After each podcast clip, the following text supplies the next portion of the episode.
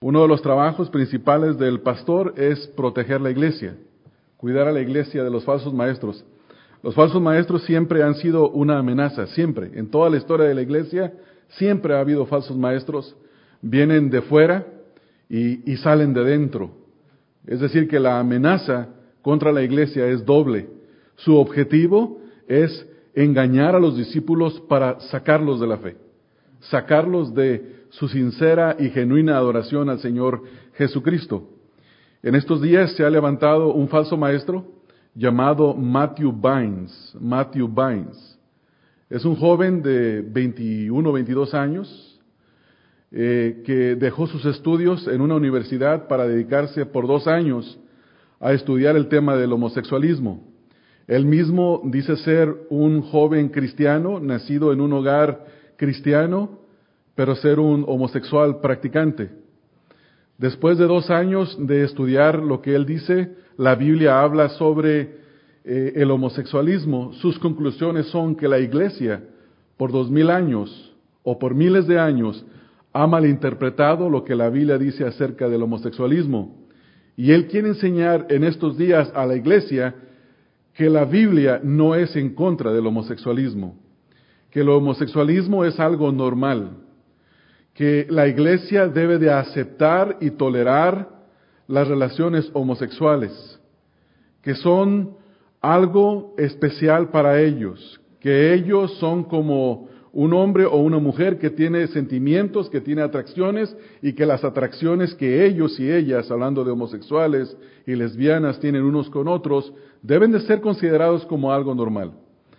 Y esta semana yo estuve viendo un video de él donde él utiliza pasajes de la escritura y sencillamente, hermanos, él tiene todas las características de un falso maestro porque una de sus marcas es tomar versículos fuera de contexto.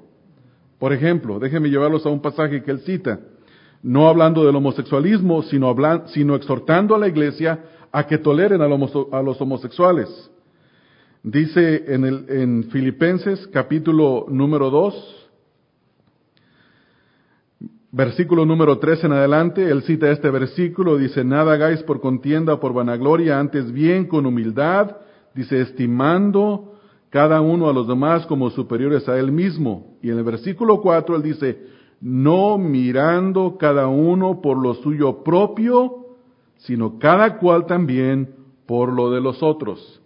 Y él dice que este versículo exhorta a la iglesia para que aquellos que son heterosexuales, es decir, hombres que tienen la atracción con una mujer o mujeres que tienen la atracción con un hombre, tengan tolerancia de no buscar su propio bienestar y darle prioridad a los matrimonios entre un hombre y una mujer, sino que también vean por el bienestar de otros que no tienen la misma atracción o los mismos deseos por el sexo opuesto.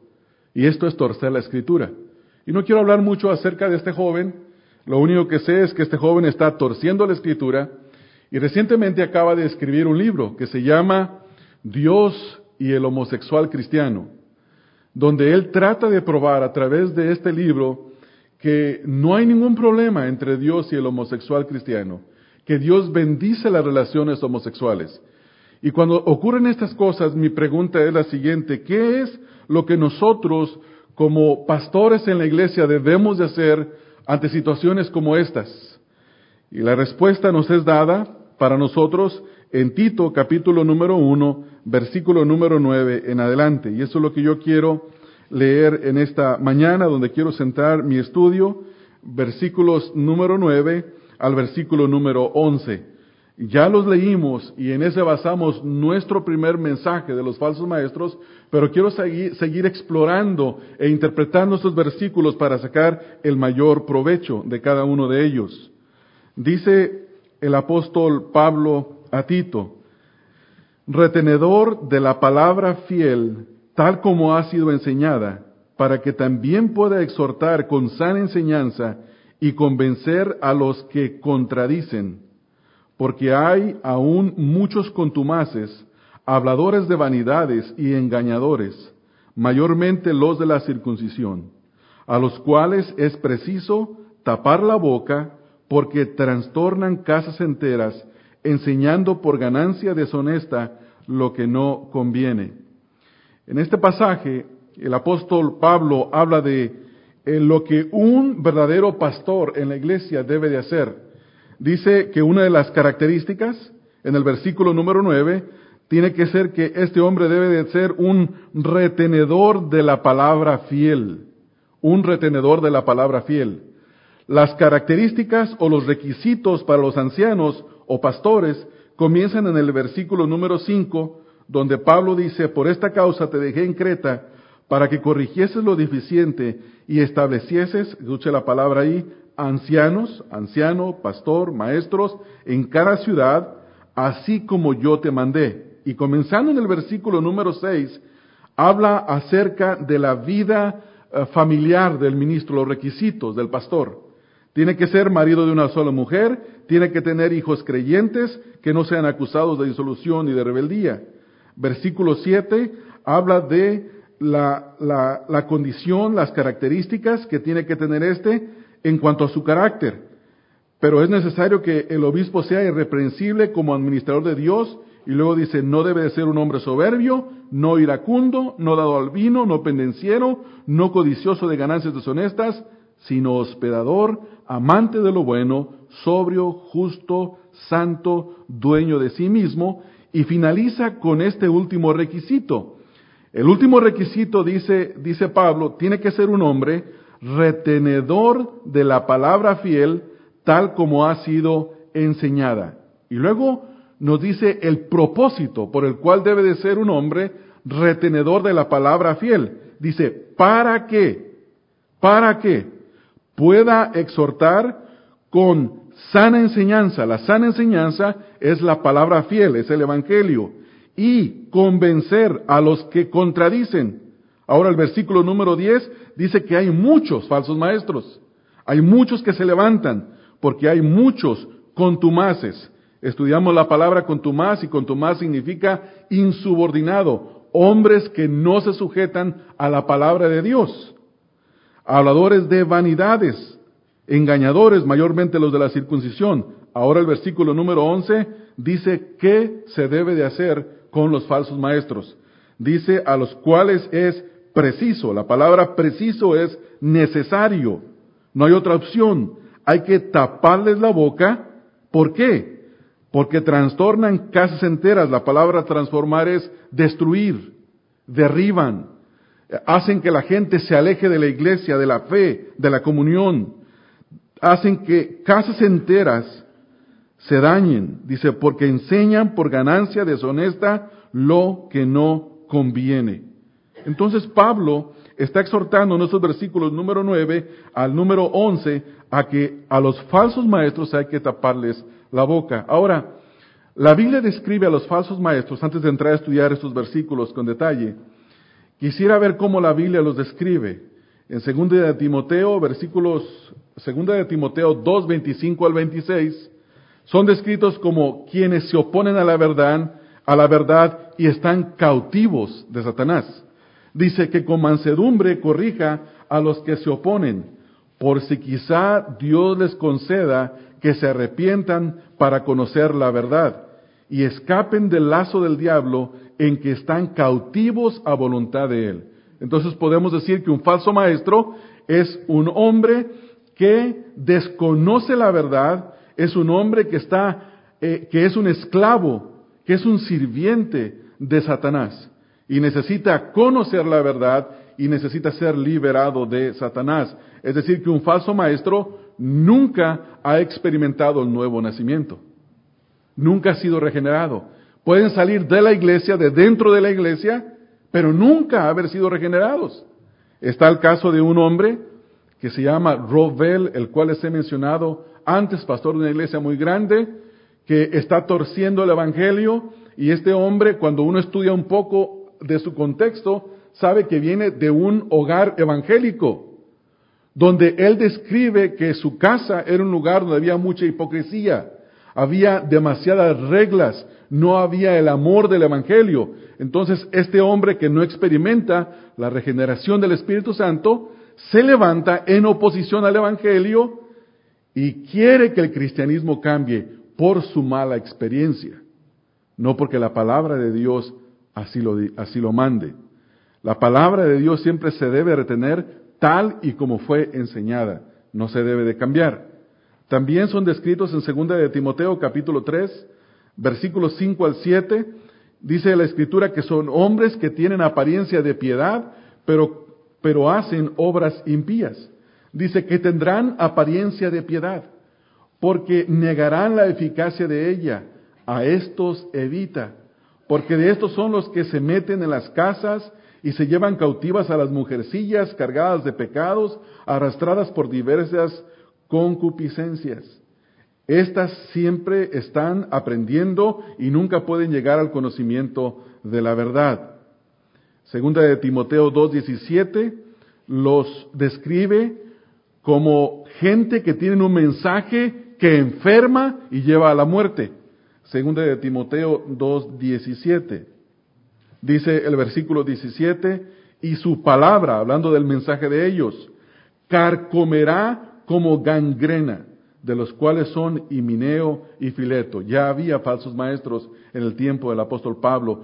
El mensaje de los falsos maestros poco a poco va carcomiendo como la gangrena y donde la la gangrena llega y toma, no se puede hacer nada, no se puede curar, simplemente hay que amputar porque no sirve nada. Así es la palabra de los falsos maestros, produce enfermedad. La sana doctrina produce vidas sanas, vidas piadosas en oposición a esto. Y podríamos seguir toda la mañana hablando de lo que la Biblia dice acerca de los falsos maestros, pero quiero entrar directamente al mensaje. El día de hoy nosotros vamos a aprender que los pastores deben de tapar la boca a los falsos maestros porque destruyen la fe de los creyentes, para que nosotros aprendamos que tener un pastor bíblico es necesario. Hoy en día, hermanos, es muy común de que se busca a pastores que tengan una buena apariencia, que, que sean elocuentes, que jalen a las masas, a las multitudes, que tengan un buen aspecto. Sin embargo, todas esas cosas son secundarias. Lo primero que se debe de considerar es que sea un hombre que es retenedor de la palabra fiel y que así la mantiene y así la comunica. Esa es la característica principal que es necesaria. ¿Cuál es el contexto de esto? Ya lo mencioné, los requisitos de los ancianos, de los pastores, aquellos hombres que tienen que gobernar la iglesia. Versículo número 9. Los que tienen su boletín ven el primer punto, que es que los pastores son para pastorear el rebaño. Un pastor no es para que tenga un gran nombre en su congregación y la iglesia diga, tengo un pastor que es popular. No, un pastor su trabajo primordial es pastorear. Ese es su trabajo. No buscar nombre para sí, sino pastorear. Versículo 9 dice, retenedor de la palabra fiel, tal como ha sido enseñada, para que también pueda exhortar con sana enseñanza a los que contradicen. Los pastores deben de ser, en primer lugar, hombres transformados por la palabra de Dios. Cuando este versículo, cuando Pablo utiliza aquí, en el versículo número 9, esta palabra, retenedor, la palabra retener, retener significa uno que se hace de ella, que la toma, que no la suelta, que está firmemente agarrado. Y esto lo quisiera ilustrar de la siguiente manera. Cuando uno lleva a su niño de la mano, los que hemos tenido niños pequeños, y los llevamos en algún lugar, al zoológico, al parque, al, camino, y el niño se asusta con un perro o con un hipopótamo o con un león que vio en el zoológico, la primera cosa es que el niño se hace de la mano del padre. ¿No es así, hermanos? O se abraza de la pierna y no lo suelta. No lo suelta. Esa es la misma actitud que tiene que tener un pastor con la palabra de Dios. Se tiene que agarrar de ella y no soltarla, ¿verdad? No importa que no sea popular la palabra de Dios en el tiempo que se esté predicando. No importa que lo que va a predicar no sea algo que a la gente le guste escuchar. Él se tiene que agarrar de la palabra de Dios decirla con amor, decirla con paciencia, afirmarla sin insultar a nadie, pero no se tiene que mover de la palabra de Dios. Ese es su trabajo. Dice que sea retenedor, y luego dice Pablo, de la palabra fiel. La palabra fiel es el Evangelio. La palabra fiel es el Evangelio. El apóstol Pablo usa esta frase, El apóstol Pablo usa esta fase para referirse al, al Evangelio. Primera de Timoteo, capítulo 1, versículo número 15. Dice, palabra fiel y digna de ser recibida por todos, que Cristo Jesús vino al mundo para salvar a los pecadores, de los cuales yo soy el primero. El pastor es un retenedor del Evangelio. Su tema principal es el Evangelio. Su mensaje es el Evangelio. El Evangelio no es algo que él predica para introducir a los cristianos al cristianismo. El Evangelio es el principio y el Evangelio es el fin. El Evangelio es Cristo. El Evangelio está en el Antiguo Testamento. El Evangelio está en el Nuevo Testamento. El Evangelio es lo que este hombre predica, cualquier pastor, retenedor de la palabra fiel. Ahora dice, tal como ha sido enseñada. Este es el principio que está violando este joven llamado Matthew Bynes. Él no está interpretando la escritura tal y como ha sido enseñada. Él dice que está siendo mal interpretada, pero que él tiene la interpretación. A su corta edad, un hombre inmaduro de 21 años de edad, con dos años de estudio en el tema, dice que él sabe más que hombres que han invertido su vida, 50 años de ministerio, que han aprendido de otros que han tenido 40, 20, 30 años de ministerio, hasta los apóstoles, y dice, yo sé lo que la Biblia dice, ellos no saben. No, lo que este joven está mostrando es que él no es un retenedor de la palabra tal y como ha sido enseñada. El apóstol Pablo enseñó con referencia al tema de la homosexualidad en Primera de Corintios capítulo número 6. Él dice que los homosexuales y los afeminados, y no solamente ellos, sino que todo aquel que peca, todo aquel que peca no heredará el reino de Dios. Leemos nosotros en Primera de Corintios, capítulo 6, versículo 9, ¿no sabéis que los injustos no heredarán el reino de Dios? No erréis, ni los fornicarios. Aquí los fornicarios se refiere a hombres o mujeres que están en relaciones sexuales antes del matrimonio o que están en un matrimonio y que están cometiendo adulterio. Entonces, no se menciona solamente a los homosexuales. Dice el versículo 9, ¿no sabéis que los injustos no heredarán el reino de Dios? No erréis ni los fornicarios, ni los idólatras, ni los adúlteros, ni los afeminados, ni los que se echan con varones, ni los ladrones, ni los avaros, ni los borrachos, ni los maldicientes, ni los estafadores heredarán el reino de Dios. Ahora en el versículo número 11 se habla de que la persona que tenga inclinaciones homosexuales no debe de quedarse ahí, debe de ser transformado por el Evangelio, porque dice el versículo número 11, y esto erais algunos, mas ya habéis sido lavados, ya habéis sido santificados, ya habéis sido justificados en el nombre de nuestro Señor Jesucristo y por el Espíritu de nuestro Dios. Matthew Bynes está insistiendo a la iglesia que en lugar de que mantenga y retenga la palabra fiel tal y como ha sido enseñada, de que una persona que es homosexual tiene esperanza, puede cambiar, Dios lo puede perdonar, Dios lo puede salvar. Él dice, no, no debe de ser eso, tiene que ser tal y como es, ser aceptado por la comunidad cristiana.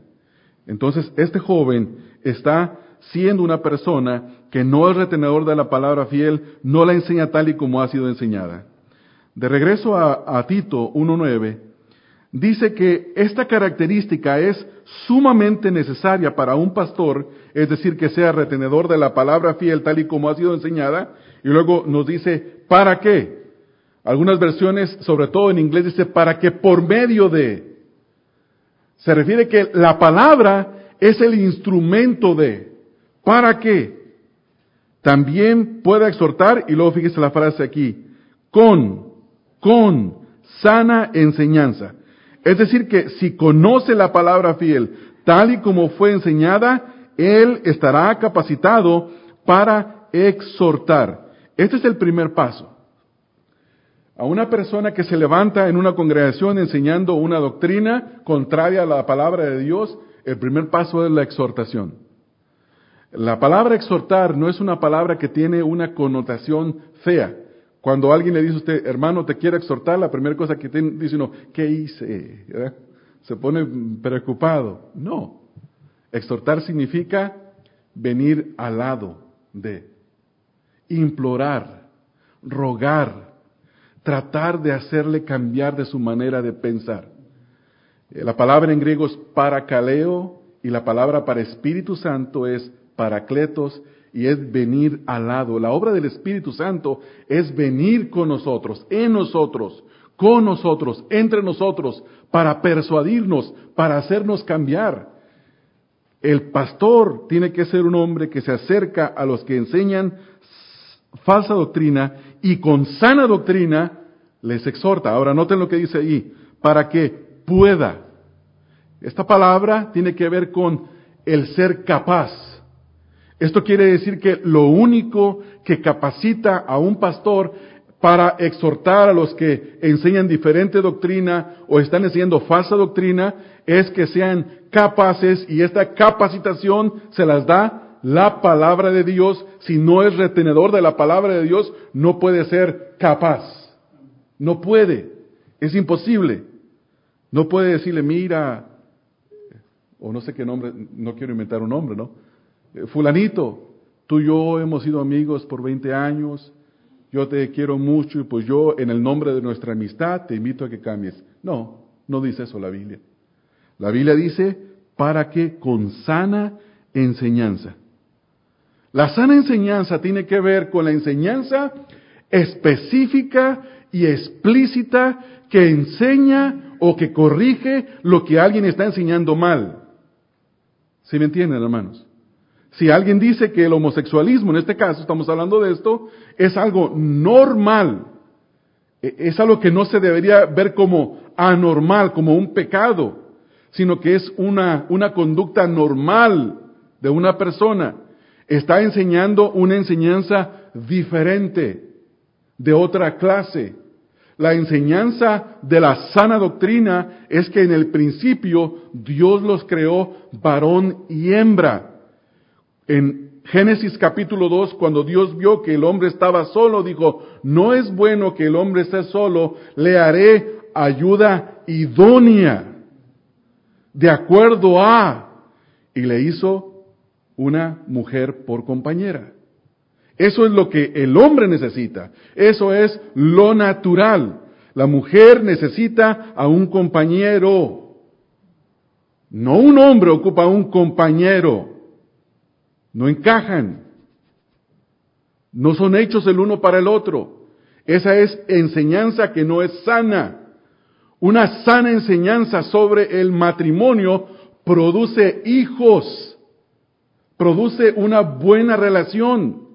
Una mala enseñanza en decir que el hombre, que la, que la Biblia bendice las relaciones entre un hombre y otro hombre, es una mala enseñanza que no produce, no puede dar frutos. Sin importar, yo entiendo, yo entiendo muy bien que un hombre con otro hombre ellos pueden decir que se quieren casar, que quieren vivir juntos, que quieren tener un hogar juntos, que quieren adoptar hijos. Yo entiendo que ellos tengan sentimientos. Pecaminosos, equivocados. Yo entiendo. Y ellos sienten una necesidad. Y lloran. Yo entiendo esas cosas. Yo lo entiendo eso perfectamente. Pero eso no es lo que enseña la Biblia. Eso no es sano. Eso no puede producir nada bueno sin hablar de, los, de las estadísticas del homosexualismo, que son tremendas, son tremendas. Pablo dice en primera de Timoteo, capítulo, segunda de Timoteo 2.2, perdón, segunda de Timoteo 2.2, lo que has oído de mí en presencia de muchos testigos, esto encarga. Y luego hay una característica de los hombres a los que se les debe encargar esto a hombres fieles, que sean idóneos. ¿Para qué, hermanos? Para enseñar también a otros. Es decir, que lo que se escuchó desde el principio, eso se debe de llevar a otros y esos otros deben de llevarlo a otros que siguen siendo fieles en mantener la misma doctrina, la misma enseñanza, la sana palabra, para que puedan convencer. Y luego, aquí viene la característica de los falsos maestros.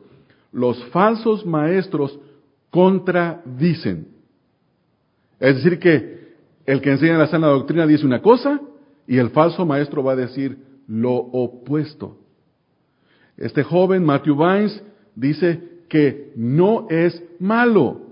Y la Biblia dice, es abominable. Pero él dice, no es malo, es bueno. Yo así lo siento, yo así lo creo, yo así lo experimento. Pero eso es lo que él cree, eso es lo que él sienta, él siente, eso es lo que él experimenta, pero no es lo que dice la palabra de Dios. Y yo no quiero entrar en conflictos con su persona, con sus sentimientos, porque yo no dudo que él tenga sentimientos, pero sus sentimientos son contrarios a la sana palabra de Dios. Y, lo que va a producir, hermanos, no va a ser nada bueno. Ahora, en segundo lugar, Pablo dice ahí en el versículo número 11, perdón, número 10, número 10, hablando de estos falsos maestros, dice que los falsos maestros son ladrones del rebaño. ¿Cómo llego a esta conclusión? Versículo, versículo 10 dice, porque hay aún muchos contumaces, habladores de vanidades y engañadores, mayormente los de la circuncisión. Y en el versículo número 11 hay una palabra clave que ya la mencioné hace rato, dice, a los cuales es preciso tapar la boca porque trastornan. La palabra trastornar significa destruir, alejar, sacar a alguien de donde está. Este es el efecto que produce, saca a las personas de su fe. Pero en el versículo número 10 dice que hay muchos. Ya leímos en los versículos de Hechos capítulo número 20, en el versículo 28, dice, porque vendrán muchos y se levantarán de entre vosotros, falsos maestros, hay muchos, abundan. Siempre ha habido. Tenemos a los falsos maestros de la prosperidad, tenemos a los falsos maestros de las buenas obras, tenemos a los falsos maestros de la inmoralidad, tenemos, bueno, usted nómbrelos, miles de falsos maestros que están por todas partes. Sin embargo, Tito tenía que ser un hombre que debía darse cuenta que había muchos y la marca de estos hombres es que son contumaces. La palabra contumaz significa rebelde insubordinado, es un término militar que se utiliza para un soldado de rango inferior que no se somete a uno de rango superior. Un insubordinado. La palabra le manda algo y él dice, sí eso dice, pero yo creo que, a mí me parece que. Yo creo que ya pasaron muchos años, los tiempos están cambiando. Nosotros debemos de cambiar con los tiempos. Pero la Biblia dice, el cielo y la tierra pasarán y la palabra de Dios no pasará, permanecerá. Y así deben de ser los hombres que enseñan la palabra de Dios. Hay muchos. ¿Cuántos hay? De acuerdo a Pablo. Hay muchos. Ahora, ¿de qué hablan estos falsos maestros? Versículo número 10. Contumaces y dice habladores de vanidades. Este versículo describe a todos aquellos falsos maestros en el día de hoy que son de hablar suavecito. Que todo el mensaje es tu mejor vida ahora, lo que tú más puedas disfrutar, lo que mejor te vaya bien a ti, que seas próspero, que tengas esto, que tengas el otro. No toquen el pecado. No le dicen, tienes que ser corregido, tu vida está en pecado, tienes que arrepentirte, tienes que creer en Jesucristo. No, esos términos absolutos no existen, ellos son muy relativos, ¿verdad? Ellos son muy sonrientes, muy amables. A todo el mundo le caen bien. Yo he visto videos en el Internet donde gente que son ateos, declarados ateos, dicen, me gusta la enseñanza de Joel Austin. no sé qué tiene, me gusta. Yo sé lo que tiene. No tiene el Evangelio. Perdón, yo sé lo que no tiene, quise decir. No tiene el Evangelio. Es vano, está hueco, no tiene peso, no tiene contenido, no cambia, no transforma. Hermanos, nosotros debemos de salir de este lugar cada día exhortados. Nuestro corazón debe salir, no, no debe salir como diciendo, qué bonito servicio. Cuando alguien me dice, qué bonito servicio tuvimos, pero no dice por qué, nomás se le hizo bonito, la música estuvo bonita, la predicación lo hizo muy bien, pero no hubo cambio, no hay transformación, eso es peligroso. Si se sale medio enojado con el pastor, eso es bueno, eso es bueno. Hermano, la enseñanza, yo les he contado mi experiencia. Yo cuando escuché algunas enseñanzas bíblicas, por ejemplo, la elección, yo dije, ese individuo está mal, está enseñando mal. No más lo vuelvo a escuchar. Me provocó molestia. Pero ahora, en el día de hoy, ese individuo es uno de los que más amo en el Señor. Es una de las enseñanzas que más amo en el Señor. ¿Por qué? Porque sé que desde antes de la fundación del mundo, el Señor me eligió para salvación. Él sin que yo hubiera hecho ni lo bueno ni lo malo, el Señor me eligió. No por obras de justicia que yo hice. Entonces, estar acá en esta mañana debe de que, la enseñanza debe de ser caracterizada por contenido, no vana, no liviana, no superficial. Y los falsos maestros son insubordinados, su mensaje es vano, porque así dice el versículo, y su meta es engañar. Dice, habladores de vanidades y engañadores. Engañaban ellos. Su meta es engañar. Como ellos han sido engañados. Irán engañando y siendo engañados, dice la Escritura. Ahora, parece que había en Creta, en la isla de Creta, en las congregaciones de Creta, diferentes falsos maestros, porque dice el final del versículo, mayormente los de la circuncisión. Los de la circuncisión, ustedes saben, eran los enemigos de Pablo, aquellos que decían salvación por fe en Cristo más las obras de la ley, la circuncisión, el evangelio más. Y Pablo define el evangelio que dice Cristo más como un falso evangelio. Gálatas 1, 6 al 8. Es definido como un falso evangelio, no como el evangelio. Y todo aquel que lo enseña y que lo cree es un anatema, va a la perdición.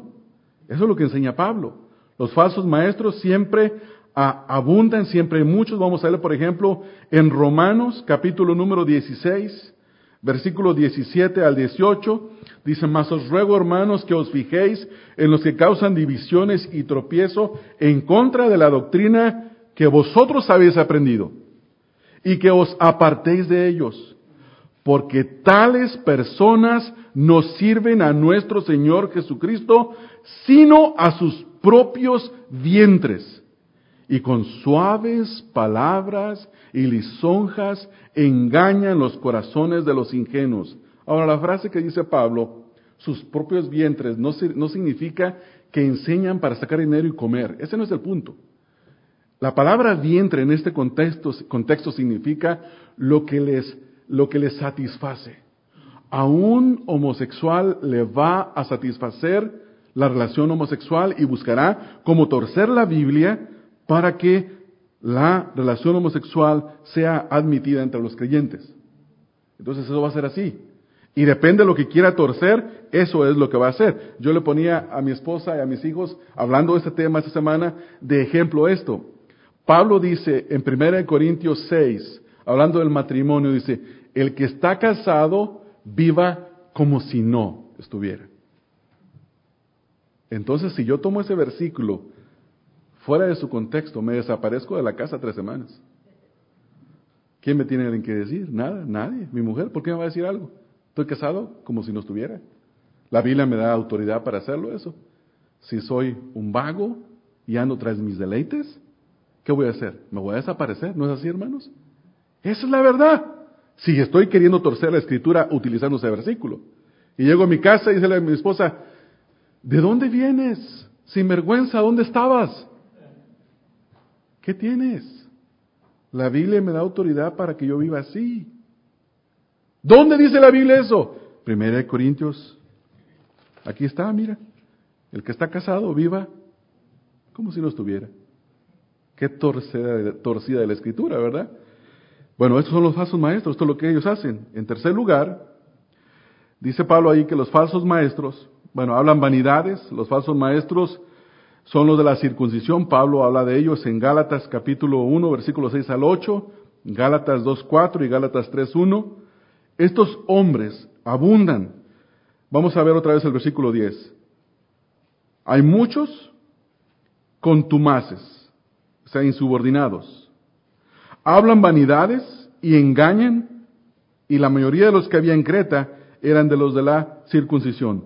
Acá nos abundan los de la prosperidad. Acá nos abundan los de la prosperidad. No, no son tantos como son estos. Número tres, hermanos. El tercer punto, el tercer versículo. Versículo once. A los falsos maestros es necesario amarrarles la boca, taparles la boca. Dice Pablo en el versículo número once, a los cuales es preciso tapar la boca. Esta frase que Pablo utiliza aquí literalmente se puede traducir es necesario ponerles un bozal. Eso es lo que significa. Yo no ustedes han visto a las personas que andan en los parques y que traen un perro que tiene una apariencia muy, muy perra, no sé cómo decir, muy feroz, esa es la palabra, muy feroz, y le ponen un bozal de cuero. ¿Los han visto, hermanos? Y se ven peores todavía. Está diciendo, no te acerques porque este es peligroso. ¿No es así? ¿Para qué es el bozal? para que no muerda.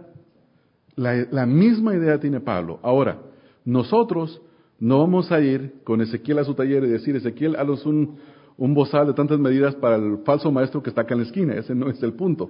No, no es así. La pregunta es, ¿cómo se le tapa la boca a un falso maestro?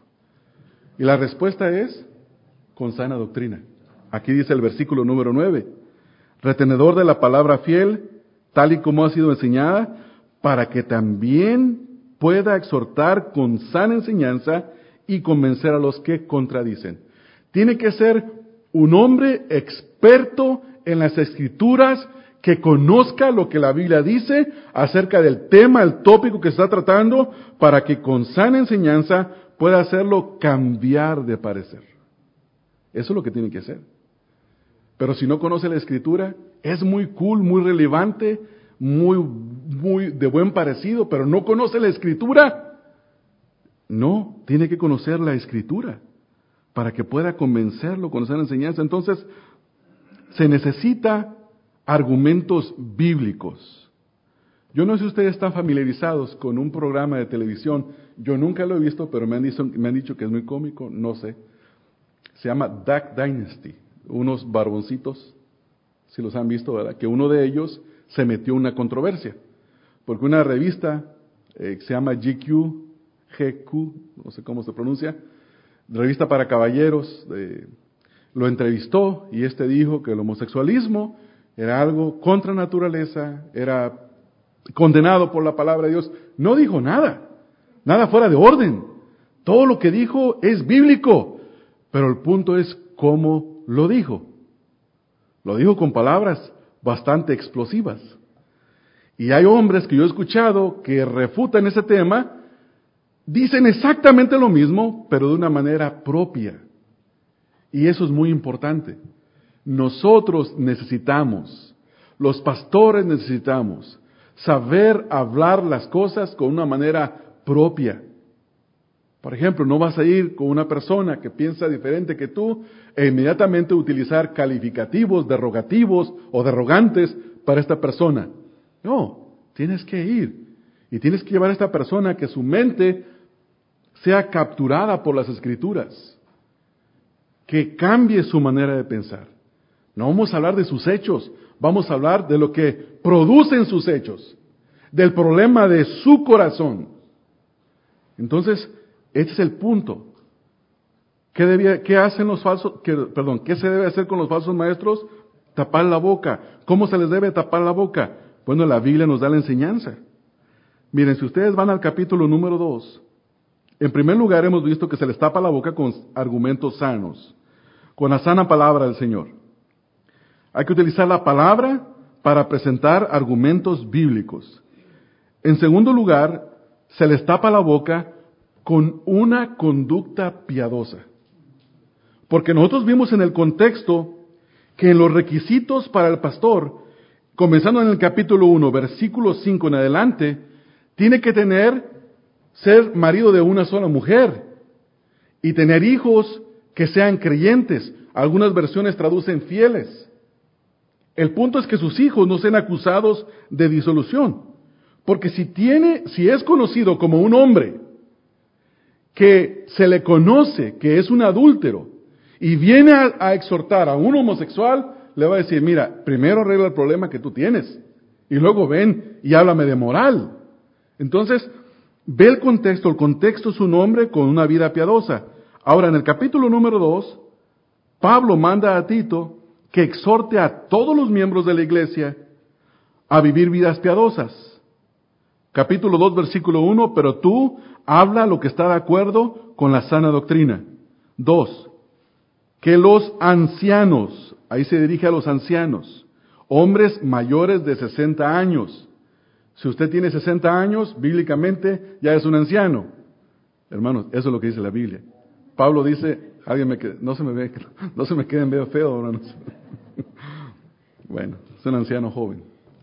No tan anciano, joven. Yo quiero llegar a ser anciano, no importa que tenga 60 años. Mientras que sea, como dice el versículo 2, sobrio, prudente, sano en la fe, en el amor y en la paciencia. Versículo 3, las ancianas deben de ser reverentes en su porte, no calumniadoras, no esclavas del vino, maestras del bien. Versículo 4, las mujeres jóvenes, dice, que enseñen a las mujeres jóvenes, ¿a qué? A que amen a sus maridos y a sus hijos, a ser prudentes, castas, cuidadosas de su casa, buenas, sujetas a sus maridos. Y luego nos dice el por qué. Vea lo que dice ahí, hermanos. ¿Por qué es necesario tener una buena conducta? ¿Por qué es necesario mostrar que el Evangelio transforma? La semana pasada prediqué un mensaje titulado así, el Evangelio es para la transformación. ¿Por qué? Porque una vida transformada hace que los enemigos del Evangelio no blasfemen la palabra de Dios. ¿No es así? Versículo número 4, 5, perdón, dice, para que la palabra de Dios no sea blasfemada. Versículo 6, exhorta a los jóvenes, asimismo a los jóvenes a que uh, sean prudentes. Y luego le, le dice a Tito, fíjese lo que le dice, presentándote tú en todo como ejemplo de buenas obras en la enseñanza mostrando integridad, seriedad, palabra sana e irreprochable, de modo que, y luego qué dice aquí hermanos, el adversario se avergüence, y escucha esta frase, que no tenga nada malo que decir. Si no tiene nada malo que decir es porque la boca se le tapó no con argumentos bíblicos sanos, sino con una vida piadosa con un buen testimonio. Entonces a los falsos maestros se les tapa la boca con sana palabra, con una vida piadosa, de modo que el adversario, dice ahí el versículo que acabamos de leer, no tenga nada malo que decir de vosotros. Dice, el adversario en primer lugar se avergüence. Tiene que avergonzarse por la palabra de Dios. Tiene que ser avergonzado por tu testimonio por el testimonio.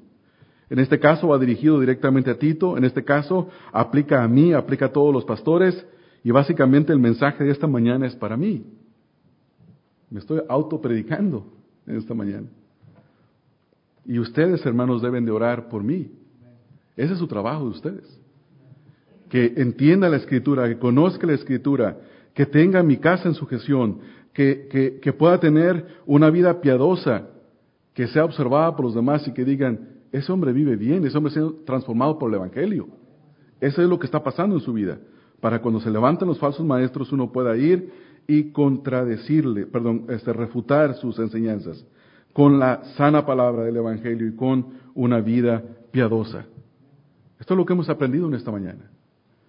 Esta mañana hemos aprendido, hermanos, que los falsos maestros, su trabajo de ellos, es destruir las iglesias. Pero los pastores deben de tapar la boca a los falsos maestros. ¿Para qué, hermanos? Para, porque destruyen a los creyentes. Para que nosotros aprendamos a tener pastores bíblicos. Oren, hermanos, para que las iglesias estén llenas de pastores bíblicos, no de entretenedores. De pastores bíblicos que estén sujetos a la palabra de Dios, que estén dispuestos a sujetarse a la palabra de Dios, que su vida se vaya viendo transformada poco a poco, poco a poco, que se vea una vida en crecimiento, que cada día está, está creciendo. Ahora, quiero finalizar con algunas cosas que tenía al principio del mensaje, pero quiero utilizarlas ahora. ¿Por qué? En el libro de Judas, el penúltimo libro en la Biblia, se dan unas ilustraciones para describir a los falsos maestros. Y yo quisiera leerlas. Judas, en el capítulo 3, no, no tiene tres capítulos. Estaba queriendo ver quién lo buscaba. No, Judas 1 es un solo, es, un es una sola epístola, no tiene capítulos o tiene un puro capítulo, por decirlo de esta manera. Nosotros vamos a ver aquí en el versículo número 12 y versículo número 13, hay algunas ilustraciones que se utilizan para hablar de estos falsos maestros. Leemos nosotros en el versículo número 12, por ejemplo, dice, estos, hablando de los falsos maestros, son manchas en vuestros ágapes. La palabra manchas, ¿se entiende? Alguien que tiene una camisa blanca no quiere esa mancha. Yo tengo esta camisa y cada que mi esposa la lava le sale una manchita aquí, cafecita, porque tienen un plástico que va por dentro, aquí, y por alguna razón se le queda, entonces le tiene que poner un líquido ahí para quitársela, y mi esposa la ve y se desespera con la camisa, y, no le gusta esa mancha, y sí, la mancha no se ve bien. Un falso maestro es una mancha en un lugar de comunión. Que comiendo impúdicamente con vosotros se apacientan a sí mismos. Los falsos maestros son hombres egocéntricos. Ahora son descritos como nubes sin agua. Nosotros hemos pasado una sequía aquí en California, ¿verdad, hermanos? Y hubo veces que se anunció la lluvia, ¿no es así? Y se veían las nubes. Y estuvimos con la esperanza, dijeron, esperamos una tormenta que según los cálculos de los meteorólogos, meteorólogos, está por traernos 3 a 4 pulgadas de agua. Y se ve en el satélite la nube inmensa y un de repente se desvanece la nube y se acaba todo. ¿Cómo nos sentimos o cómo se siente el campesino que sabe que esa tormenta viene y que esa agua se va a almacenar y que esa agua almacenada lo van a dejar sembrar en los campos? Se siente con gozo, tiene esperanza, pero al final no entregó nada. Los falsos maestros hablan bonito, prometen mucho, pero no, la gente que les cree no recibe nada. Nada, nada. Son nubes sin agua. No entregan, no entregan, hay que taparles la boca llevadas de acá para allá por los vientos, y luego en segundo lugar los describe como árboles otoñales. ¿En qué, qué estación es el otoño? ¿Qué pasa en el otoño? salen las hojas, flores de los árboles, ¿verdad? Sale la hoja, algunos árboles avientan flor, flor otoñal. Salen las hojas. Cuando un árbol se empieza a llenar de hojas, ¿qué es lo que se espera después? ¿Cuál es el segundo paso? El fruto. Entonces, se ve el árbol, pelón, y luego salen las hojas, se empieza a poner verde, y luego se espera que floree, y luego se espera que dé qué, hermanos? Fruto. Y el que está esperando el fruto, ¿qué, expectativas tiene? Tomar y comer, satisfacerse. Los falsos maestros son árboles otoñales. Tienen una apariencia por fuera llena de hoja, pero fíjese lo que dice ahí. Sin fruto. No dan fruto. Los que los escuchan no se pueden alimentar de ellos.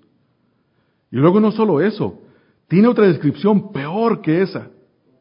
Dos veces muertos. ¿Qué significa eso? Muerto, bien muerto. El árbol está seco, bien seco. Requete seco desarraigados. ¿Un árbol desarraigado tiene la posibilidad de dar fruto? No, está, lo sacaron. Quisiera tener una fotografía que tengo de un árbol que tomé una ocasión yendo para Merced, California.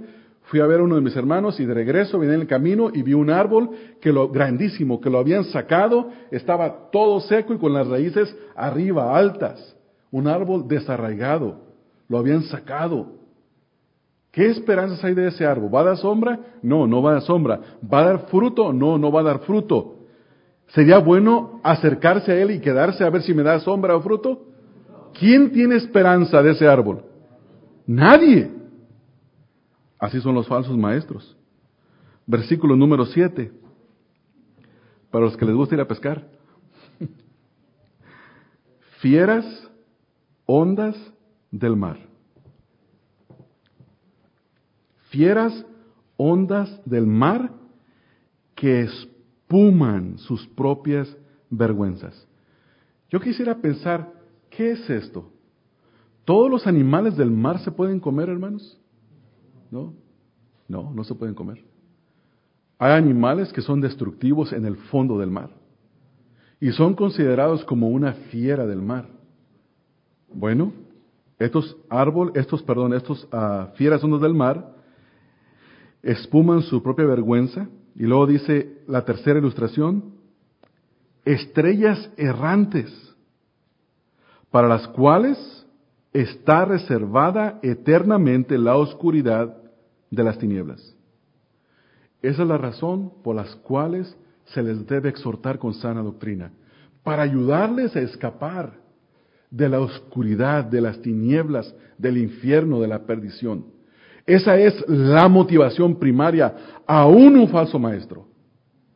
Tenemos que apelar a su conciencia, apelar con el Evangelio, que se convierta, que sea sano en la fe. Si no se convierte y no es sano en la fe, la única esperanza que tiene es que le espera la más densa oscuridad, le esperan las tinieblas, le espera eternamente la oscuridad y las tinieblas.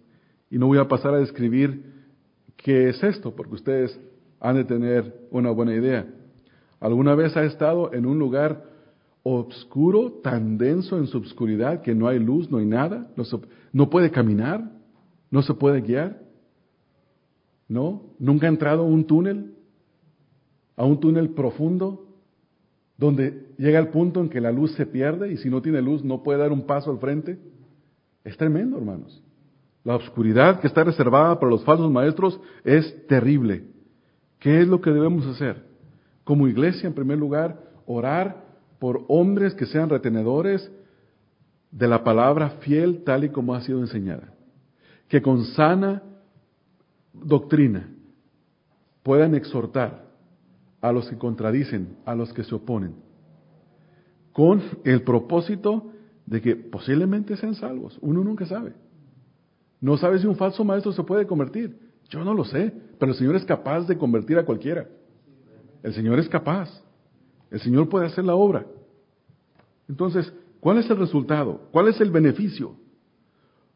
Un pastor bíblico protege a la iglesia de errores. Ese es el beneficio, hermanos.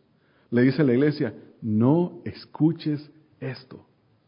No creas esto. Mira, observa cómo torce la escritura.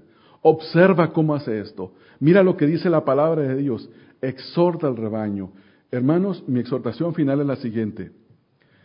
Nosotros estamos viviendo una era de la revolución sexual.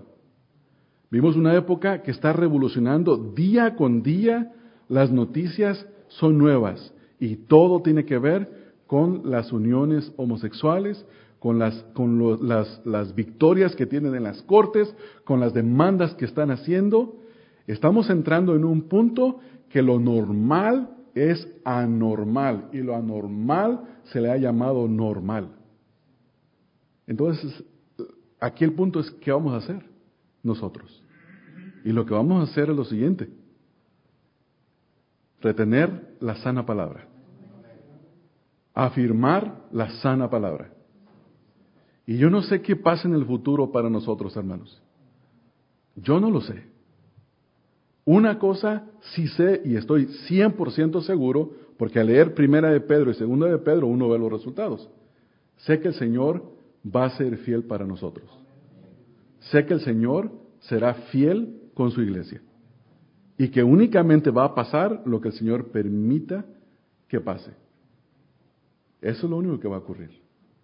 Entonces, hermanos, no nos dejemos intimidar por la sana, por la, por la falsa enseñanza. Eh, hablemos la sana doctrina con amor, con paciencia, a las personas que se oponen. Insistamos y tal vez Dios les conceda el arrepentimiento a las personas. No debatamos lo que ellos sienten, no debatamos lo que ellos quieren, afirmemos lo que la Escritura dice. Hay una gran diferencia en eso. Nosotros necesitamos de afirmar, tú necesitas salvación, necesitas ser liberado, Dios te puede liberar, Dios te puede limpiar. Y hermanos, si el Espíritu Señor está obrando, ellos van a sentir la necesidad de ser limpiados, de ser transformados. Amén, hermanos. Parece como una, una, paleta de, de, vainilla y chocolate. ¿eh? Este mensaje es que, que, tienen que hacer los pastores, ¿no? Con los falsos maestros, tapar la boca. Pero al último mezclamos el tema del homosexualismo por los falsos maestros. Pero la paleta está buena muy buena la escritura, siempre es, siempre es buena. Vamos a orar, hermanos. Señor, gracias. Gracias por tu palabra para nosotros en esta mañana, sobre todo para mí, Señor, porque ya por varias semanas estoy siendo exhortado a través de tu palabra a que debo de ser un hombre que retiene tu palabra tal y como ha sido enseñada. Lo que aprendió Pablo, lo que aprendió Tito, Timoteo y todos los hombres que fueron enseñados por ellos, y lo que he aprendido yo, así lo debo de retener, Señor. Para que pueda, Señor, tapar la boca de los falsos maestros. Señor, te ruego que transformes mi vida, que sea de buen testimonio, Cámbiame, transfórmame, Padre. Y dame, Señor, que sea hábil en las escrituras, para que pueda hacer mi obra de pastorear esta congregación. Y quizás tú, Señor, tengas misericordia de los falsos maestros y ellos se puedan arrepentir y venir a la fe que es en Cristo Jesús. Te ruego esas cosas, Padre, en el nombre de Cristo Jesús. Amén. Amén. El Señor les bendiga, hermanos.